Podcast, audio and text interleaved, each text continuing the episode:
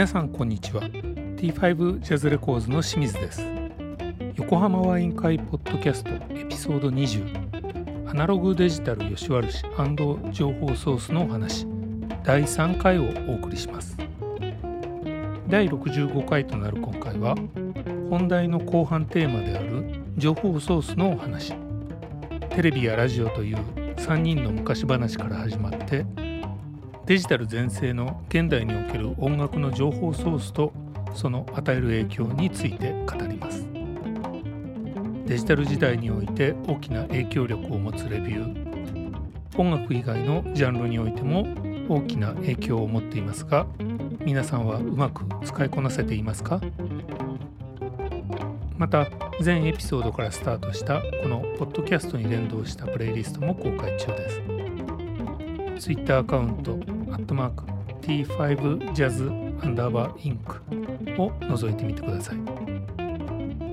ワイン片手に最後までごゆっくりお楽しみください。昔ね、僕たちの時代って、はい、単純に言うと今みたいにそのストリーミングとかないからないで、 YouTube もなかったじゃないですか。 YouTube もない、ネットもない何もないじゃないですか、要はデジタルとか言ったって何もないわけですよね、いわゆるそので何から情報を得たかというと、一つはラジオ、テレビとラジオですよね。いわゆるテレビ、ラジオ、あとね、僕にとって意外に雑誌、そう影響があったのは雑誌なんですけど、雑誌ですよね。これってね、もしかしたら今の人たちからすると、すごい不思議な話なんじゃないかって思い出したんですよ。何が不思議かっていうと、今の人たちって、自分たちも含めてですよね、YouTube とか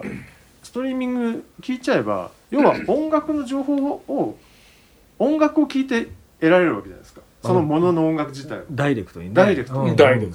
でも僕の時代って、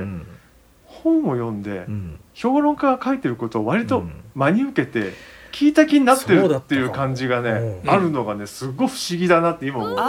これは洗脳に近いかなって、そこまで大げさじゃないんだけど、なんか評判でこの音楽いいんじゃないかって辿って買ったり思い出はありますね。でもその口コミは今でいう SNS に置き換わってる感じですね。でも SNS でもやっぱすぐ聞けちゃうじゃないですか。で、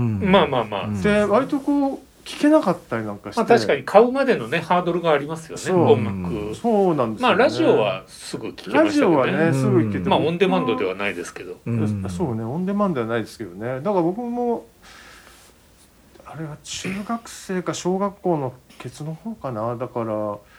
やっぱり最初音楽の情報を得るのは、テレビの評判とやっぱラジオだったんですよね。ラジオですよね、ラジオです。で、ラジオも圧倒的にそうオンデマンドで聞けないから、今みたいにラジコもないしね、だからその時間に聞かないといけないっていうね、ものすごいこう不自由な中でいろんな不自由さがいいんじゃないですか。そのファッションとか、いろんな、スポーツもそうだし、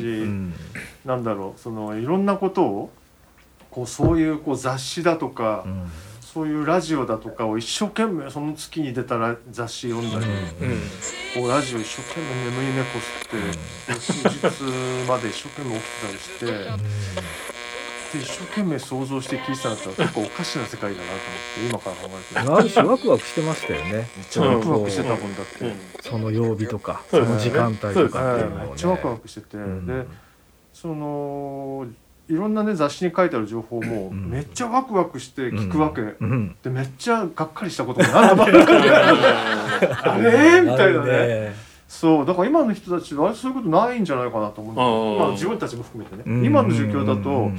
割とパッてすぐ聞けちゃったり。だってさっき SNS っておっしゃいましたけど、だからその SNS でも再生回数だったりさ、話題になってるさ数だったりさ、そういうので、あ、今こういうの売れてるんだって聞くだけでしょ。そうね。俺がなんかそこに評論とかさ、評判みたいなのがないわけじゃないですか。そうですね。いきなり聞くってすごいですよね。すごいね。数っていうのも、なんとなく売れてますっていう情報が入ってくるわけじゃないですか、昔。本当に売れてたかとか、かなり今考えると微妙なんですよね。いや、微妙なんでしょ。確かに。だからそういう中でね、ものすごいこういろんなものをこう主従を選択して聞いてきたんだなとか思って。ちなみにこう一番影響を受けたラジオ番組とか。あ、僕ラジオ番組はオールナイトニッポンじゃないですかね、やっぱり。そうなんだ、うん、そこにほらキャンペーンの人が来て、うん、要するにその月の発売日のものをかけるわけですよね、うんうん、あとまあその読者のリクエストでかかったり昔の曲が、うんまあそうねうん、だからそういうのがねすごく、もちろんあの日曜の午前中とかは電力みたいなのが聞いてました、ね。電力ってありましたね。ありましたね。あとそう日曜の朝確か音楽チャート番組が多くて、うん、僕の印象に残ってるのは割と化粧品会社の、まあ言ってしまえば資生堂とかのタイアップ曲が割とチャート入ってて、あ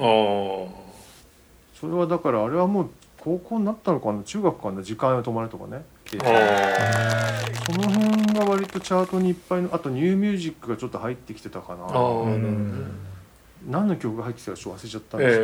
ど、なんかそういうのをこうチャートをまず聞いて、で昼間はまあ昼間やってる人になんかラジオ聞かないで、うんまあ、学校行ったりするからね。そうです、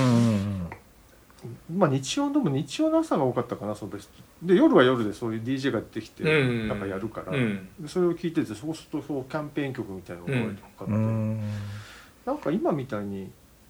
今かかるキャンペーン曲ってすごくかっこ悪い曲が多いと思うんですけど、こんなのやってもしょうがないだろうっていう曲が多いと思うんですけどまあ、当時はそんなのじゃなかったような気がするんだよな。だから僕そこで印象に残ってるのは何だったかな、マイケル・ジャクソンのオフザボールだったかな。なんか生きてる人が今来てんだみたいなところ、ジョージの俺の日本だったような気がするんだけど、なんかそれ割とこういじられて、エピックの宣伝マンがで割と曲かかるみたいな、なんかすごい割と印象残るんですよね。でなんか深夜放送で当時は聞いてましたね、でそこからこう興味持っていくと温泉市に行くんですけどね、僕の上の世代だと多分あの湯川先生とかが一生懸命書いてたようなものが多かったと思うんですけど、僕だと、まあ、そこももちろん経由してるんですけど、もうちょっと年取ってからで、まあ、雑誌も買えないんでね、やっぱロッキンオンとかニューミュージックマガジンとか、まあ、後のミュージックマガジンですねとかがものすごい多かったです。あの影響を受けましたからね、ジャズ聞いてなかったんで、ジャズライフに行かないんです。ジャズライフとかこっちに行かないんだよね、まあでもチャートですよね。斉藤さんは僕なんかもチャートをすごい気にして、こういうのが売れてんだみたいな感じでね、なんかこの番組よく聞いたみたいな。僕はもうテレビでしたね。あ、そうですか、ラジオも聞いてたけど、まあね、世代的にはベスト10とかベストヒット USA とか。あ、ベストヒット USA ね、あーめちゃめちゃ見たもんだってもうね、小林克也さんの実物初めてやった時感動しました僕は音響ハウスでだったけど、あーもう懐かしいな。懐かしいね。今もやってんですもんね、ベストヒットですよね。ね、やってますね、 BS で ね、 BS ね。いや懐かしいな。まあ夜中はね MTV とかね、 MTV ね、もうでもじゃああれですね、斉藤さんの世代はやっぱりこうちょっとね、僕とか大家さんと違ってもうミュージックビデオがこう、ね、ヒットの起爆剤みたいなになってましたね、完全に。そういうことですよね。そうですね、音だけじゃなくて映像がもう入ってるっていう。だってあのオフ・ザ・ボールもあの小学校も聴いてたけど、もう何スリラーが大爆発して、もう80年代とかですね。そうですね、マドンナいてスティングいてみたいな、そういう時代だったから。そうか、そこあれですね、僕も大学の時だから、それ、10年ぐらい違うからってことですね。テレビの音楽番組だと僕だとだってあれになっちゃうもん、ベストシティ世代はもちろんあるけど、それだともう日本の音楽になっちゃうから、例えばザ・ベスト10だとか、あとなんだっけ日テレでやってたこうなんだっけなんとか歌のベスト10なんだっけな、とか、あとあれ夜ヒットか、それぐらいかな、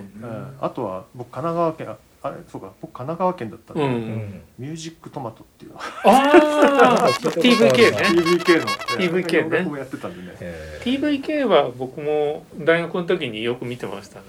あの時テーマで使われてたのブルース・スプリングスティーンのハングリーハートのドア玉側のスネアの中村真理さんですね。あ、そうそうそうそう。いやあれがね、質問めちゃめちゃ印象的でしたね、うん僕やっぱね高校生の時に、うん、静岡の田舎だったんでね、はは渋谷陽一さんの NHKFM の番組があってこれがねもう一番もう田舎だとそんな洋楽の情報がないから、うん、もうこれが唯一の情報源です ねあれは人気あったんですよ。地方から出てきて大学で出会った人たちっていうのはほぼ聞いてましたねみんなあれ、みんなあれだったねあれしかなかったもん、うん、でも NHK はね結構ね音楽番組いい番組多かったんだよな今もそうなのかもしれないですけどラジオあんま聞いてないんで分かんないんですけどNHK のラジオはね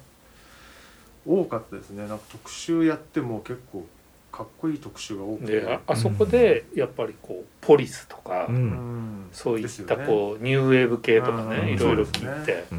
でもその中に混じってある時洋楽しかあの人基本流さないのに、こいつらがすごいんだって流したのが、サザンオールスターズだったんですよ。まだ大学生だったサザンでデビューした時の曲を流して、これものすごい売れると思うよみたいになってて本当にそうなってすげえなと思ってそうですね。いやあの時だって青学の学生でしたもんねまだね桑田さんがね番組よく見てたな。ピーター・バラカンのポッパーズ MTV とか、見てた。ありましたね。もう途中からポッパーズ MTV しか見なくなっちゃった頃かなとか、そうあんまりその辺からチャートと外れてっちゃうんだよね。ああ、なるほどね。まあ僕もあれだな。なんかやっぱ大学行くとあんまりテレビ見なくなるじゃないですか。今の若者が見ないっていうけど、自分振り返っても大学生の頃ってあんまりテレビ見なかったなと思って。でもそのね、TVK のとかあと MTV みたいな、そういうのだけは見てた気がする。今みたいにね、YouTube でミュージックビデオなんて見られなかった時代だったから。そうですよね。本当。これでも学生の頃本当にテレビ持ってるやつが少なかったんで。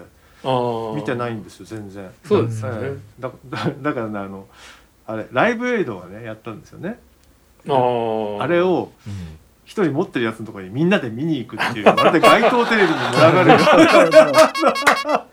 がるいつの時代だよいつの時代だよっていうね一個下の後輩かなんかがテレビ持ってて、そいつん家にみんなで見に行くっていう面白いですね。まあみんなで見に行くと酒飲んじゃうんで見てんだか見てないんだかよく分かんない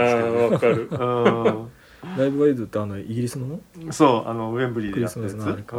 あれを見てまあアメリカでも同時でやってたのか。全世界中継みたいなやつ。だからほらねだってボヘミアンラプソディにもそういうシーン出てきますよね。あの時クイーン見たっけなぐらいのよく覚えてないんですよ。確か24時間ずっといたよ24時間ぐらいやったのかな。なんかすごい長い時間やってて、ずっとその家にいたような記憶があるんですけど、なんか見てたような寝てたような飲んでたようなよく分かってないっていうね。いやあの頃だいたいテレビもちっちゃかったですからね。ちっちゃかった。ちっちゃいんですよ。だいたいそんな一人暮らしなんて言ったら14型とかね。これよりちょっとでかいぐらいでしょ。そう。ちっちゃいのそれをだからみんなで見たったら見えないわけですよ、今の大画面なんて考えられないですよね。だってねバカでかくなっちゃうだろうしねもし買ってもね、ブラウン管だから奥行きすごい。確かにブラウン管ですよね。そうですね。いやラジオも、まあ、昔例えばこう J-Wave とか立ち上がった時は、洋楽ばっかりでDJ の人も英語ばっかりみたいな曲だったのに、ある時から邦楽流し出したら、もうほとんど邦楽だらけになっちゃって。そうなんですか。今邦楽しか流れてないぐらいですよ。で、そうですね、洋楽聴きたかったらこうインター FM みたいに思ってたけど、インター FM ですらもう最近ちょっと邦楽寄りになってるから、結局やっぱり洋楽が今売れてないのってそういうことなのかなっていうのはね、ちょっと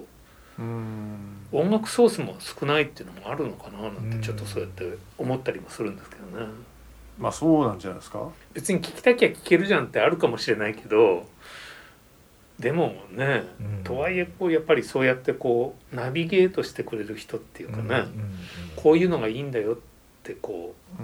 言ってくれる、そうね、ナビゲートしてくれる人がね、まあ、もしかしたらこれから増えるのかもしれないですけどね、うん、増えるんですかね、うん、テレビ見なくなってるからね増えるんじゃないかな、ね、これからはね、うん、割と音楽はただで聴けるものが多いからっていうとなかなか自分たちの首絞めてるんだけど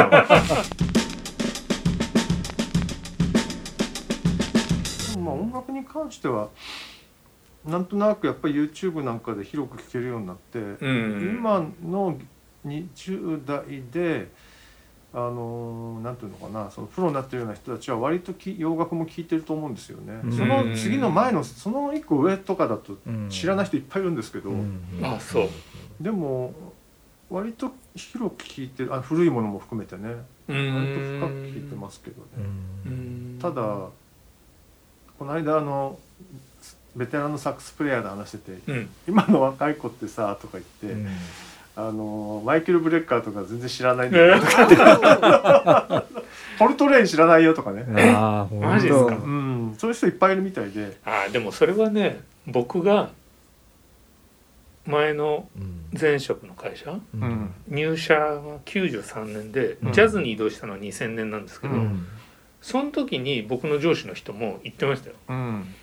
ジャズってなんかちょっとおしゃれだし、うんうん、ジャズやりたいって子はすごいいっぱいいるんだけどさ、うんうん、コルトレーンって知ってるって言ったら知らないって言うんだよみんな、うんうん、そんなやつにさジャズのディレクターやらせられるわけないじゃんとか言って、ね、でもなんか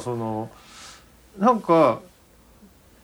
聞いたことあるらしいんだけど、うん、なんかねその人が言ったこといわくですけど、なんかコルトレーンとか聞くともうね、すごすぎちゃって、うん、わけわかんなくて、うん、ちょっと自分にはできませんってすぐなっちゃうんですって、うん、で割と違う方に行くんだけど、うん、そっちはそっちでそのベテランからすると、うん、そんな難しいのどうしてできるのみたいな感じのこうメカニカルなこう超絶テク系に行くらしいんですよ、また、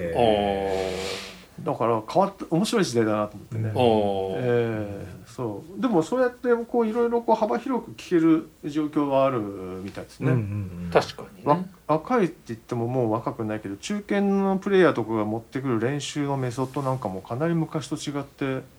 全然名前知らないような人だけどものすごい難しいスケールとリズムでやってる人なんかのものをこう一生懸命練習したりする人がいるから、うん、そういうのってなかなか昔だと分かんない、まあ、バークレーとか行って友達になれば分かったかもしれないけどなかなかできないことだったんで、そういう意味では、まあ徐々に広がっていくんじゃないかなみたいな気はするけど、うん、一時期の2000年ぐらいの状況っていうのはもしかしたら宣伝費が大きくて宣伝費が洋楽と邦楽では桁違いだから、そうすると当然メディア側も入ってくるお金の多い方も一生懸命かけるわけで、まあ相乗効果っていうものがやっぱあったと思うんですよね。だからどうしてもこうメディアが J-POP 寄りになっていってしまう、そうするとどんどん洋楽も弾かなくなるし、どんどんスポンサーもつかなくなるしっていう悪循環と好循環みたいなのがやっぱ、で今みたいに YouTube ないから探しようもないしね、メディアが限られてたんで、まあ確かにね、うん、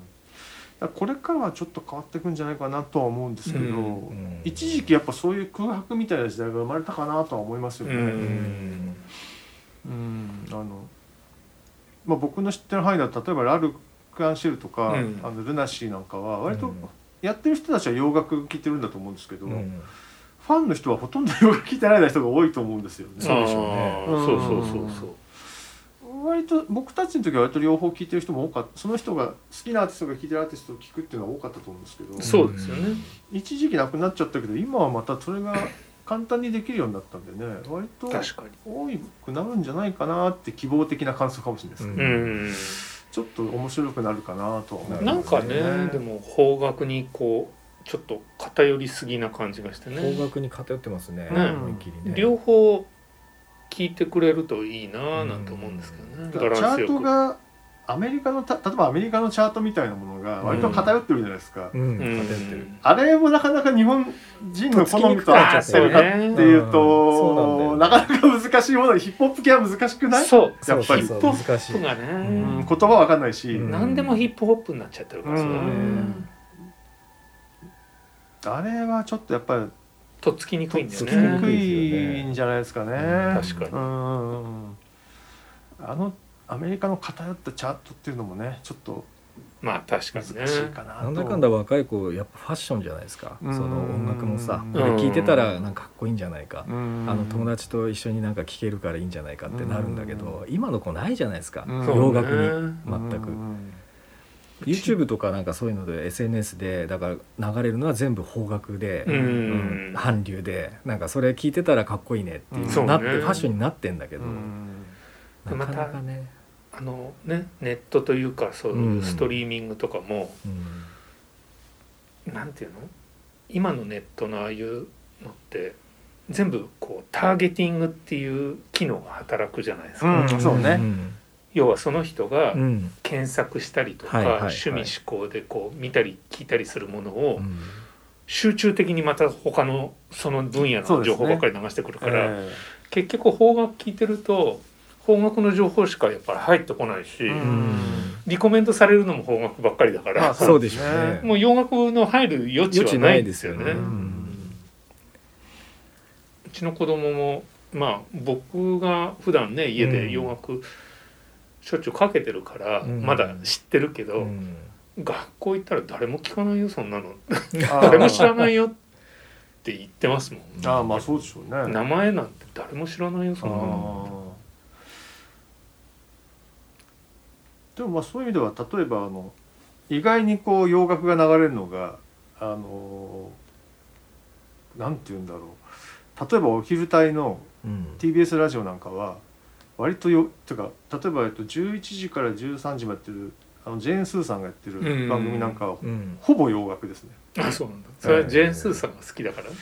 あれはなんでなんでしょうね今思えばあれはジェンスーさんが選曲してるとか、選曲家の高橋義明さんっていういわゆる今売れっ子の選曲家がいるんですよ。評論と選曲する人、まあアゲハスプリングスかなんかにいると思うんで、同じ事務所の方なんだと思うんですけど、ジェンスーさんとも、売れてると思うんですけど、まあその人がやってるんですけど、まあほぼほぼでもあれなのかな、ターゲットが 40,50 代の女性っていうことだとやっぱり洋楽なんですか。あ、そのおしゃれ感を出すっていう意味ではそうかもしれないですね、ただかかる音楽70年代とかが多いですけどね。あ、じゃあ完全にやっぱりそこ狙ってるかもしれないですね。90年代、まあ、90年代かないかな、割とその辺が多いですけどね。なんか、あれも不思議なところなんですよ、ね。まあ、あとはほとんど俺が聴いてる音楽かかんないけどな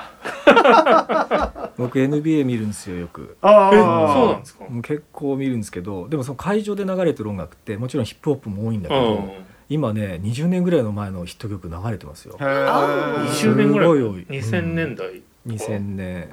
90年代終わりとか、はい、ボイストゥーメンとかかかってます、ね、ボイストゥーメンとかね、でも美味しそう、そうなんだ、普通にかかってますよ、ベルビブデボーみたいなのとか、ちょっと昔のヒップホップみたいなのがかかってて、面白いですね。そう、なんかメロディックなのがかかるといいですよね。でもね、なんかね、今のものよりはいいような気がするけど、もうかなり無機質じゃないですか。そうなんだよね、ヒップホップは。まあウィークエンドなんてね、そこ狙ってんだろうなって感じですもんね。でもあの評論だけ読んでいろいろ考えて買おうかなとか迷ってるのも今考えると懐かしい気もします、懐かしいね。それあんまりやらなくなっちゃったからな。懐かしいですね。見たらあ良さそうだなと思うとすぐ Spotify で聞いてか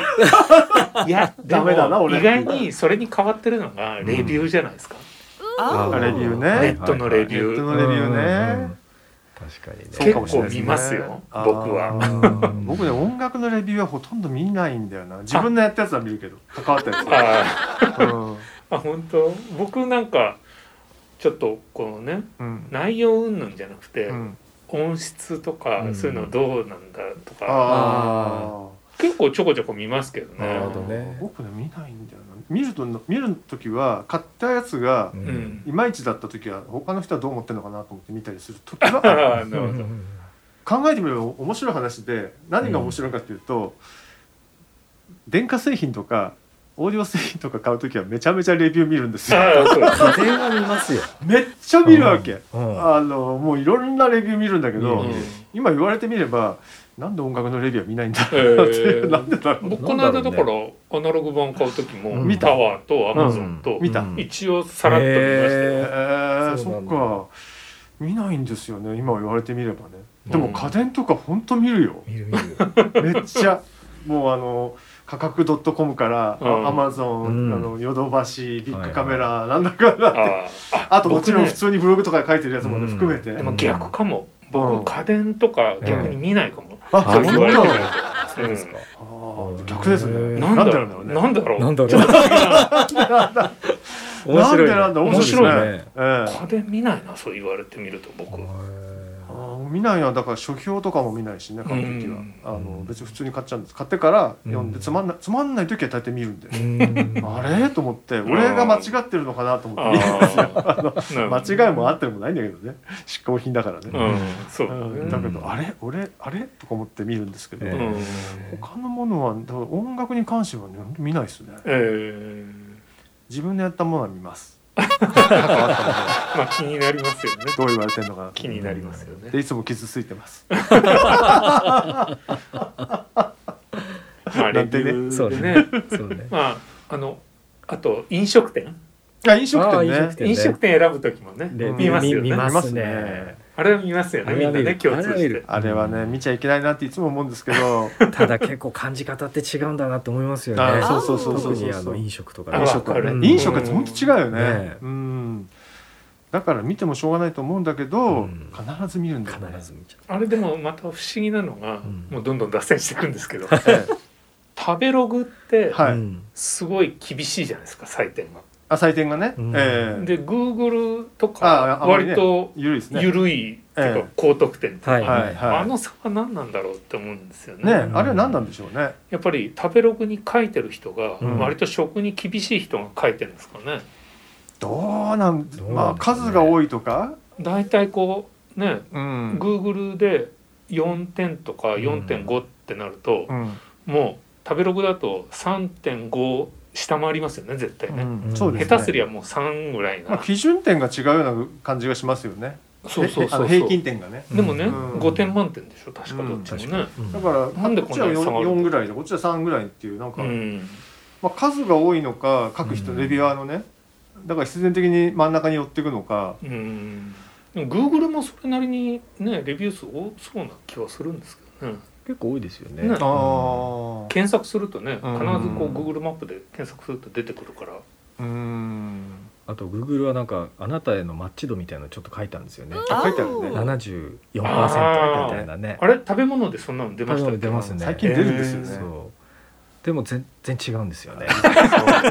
く信用ならないから。それ昔のAmazon のリコメンドみたいな感じじゃないですか。これを聞いてるあなたにはこれもおすすめとか言って、全然ハマんねえよみたいな。そうあれ結構調べていくと大体外しちゃうんだよな。これが面白いことに。そうなの。昔みたいに例えばまあ街歩いてて直感でこの店に入ろうかなと思う前に、必ず調べちゃう自分がいるんですよね。入っちゃえばいいのにと思うんだけど、そうなんだよね。必ず調べちゃう。調べちゃいます。悪い癖だね。そう入る前に必ず入ろうかな、あでももしかしてなんかな、星いくつだろうなみたいなのを見ちゃうんですよ。あそう。見ちゃう。俺も絶対見ちゃう。あそう。いや本当にねダメだと思いますね。僕はあんまり調べないかな。そこまでは。僕あとねレビュー見ちゃうっていう意味では、あの時見てますね。音楽のレビューね、音楽のレビュー見ちゃうっていう意味では、中古レコーデーで視聴してる時に見てます。これがどんなバンド、その時って大体ね知らないものを聞いてる時は多いので、まっさら知らないから、これどんな評ファンの間ではどんな評価で、どんな人が入っててどうなのかなっていうのは割とこう。Amazon のレビュー見ながら聞いてるんですよね。でも全く知らないものを視聴するまでに至ったきっかけは何なんですか。プロデューサーとかジャケットだとかいろいろあるんですよね。一つのことじゃなくて、何かがきっかけで、何かがきっかけで、何かは良かったと。ただ他の情報が知らないからレビューを見ると。あとアーティスト名は知ってるけど聞いたことありませんみたいなのがね。なるほどね。そうジャケ見て後ろ見たら誰々、あこれプロデューサーがこうなんだとかドラムこれなんだとか、そういうので一応聞いてみようかなみたいなのでこう入れてって、で聞きながらこう見てるっていうね、これ多いですけどね、でも本当はね、衝動買いしろよって、ジャケ買いと一緒で何も知らずに買ってすごい良かった時のあの喜び感はね、レビュー見ない方がいいですよね。本当はそうなくなっちゃうんですよね。発見した感がね、発掘した感がありますからね。主張しちゃった時点でもうないじゃないですか。主張しちゃってるからね。あ、でも主張は主張で全部聞いてるわけじゃないからまだいいんじゃないですか、そこで3割家で7割みたいな、ね、ただやっぱり1曲目聞いちゃうからね。あ、そうか、1曲目聞かない方がいいね本当はね。そういう B 面から聞けばよかった、今度から B 面から聞けばよかった逆に。あ、僕のね、昔アルバイトしてたお店に、いつもね必ずこう主張してから買う人がいて、その人はね、タイトル曲があったら絶対タイトル曲聴いてましたよ。ああ、でしょうね。あの1曲目じゃなくて今はほらヒップホップ前線みたいになってるから、ヒップホップだと1曲目イントロみたいなことになるじゃないですか、が少なくないじゃないですか、だからあれだけど昔はやっぱり1曲目だとかタイトル曲はやっぱりキラーソングみたいに入れてくるから、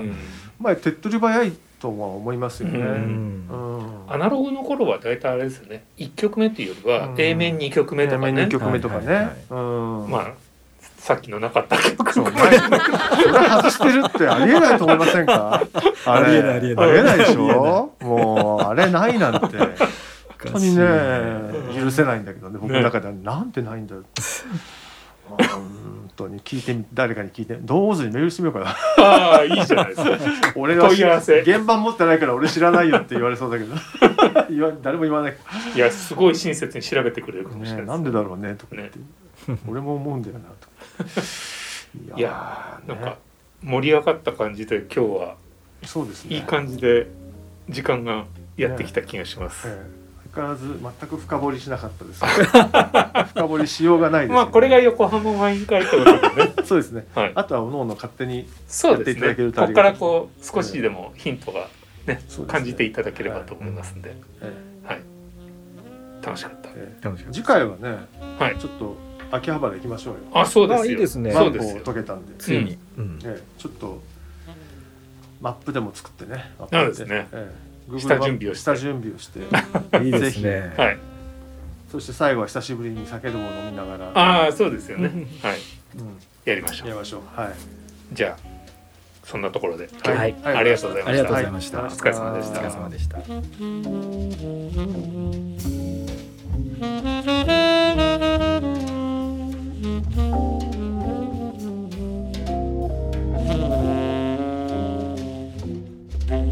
皆様お楽しみいただけましたでしょうか。次回は新エピソードとなります。ぜひお聞きください。 T5 ジャズレコーズがお送りしました。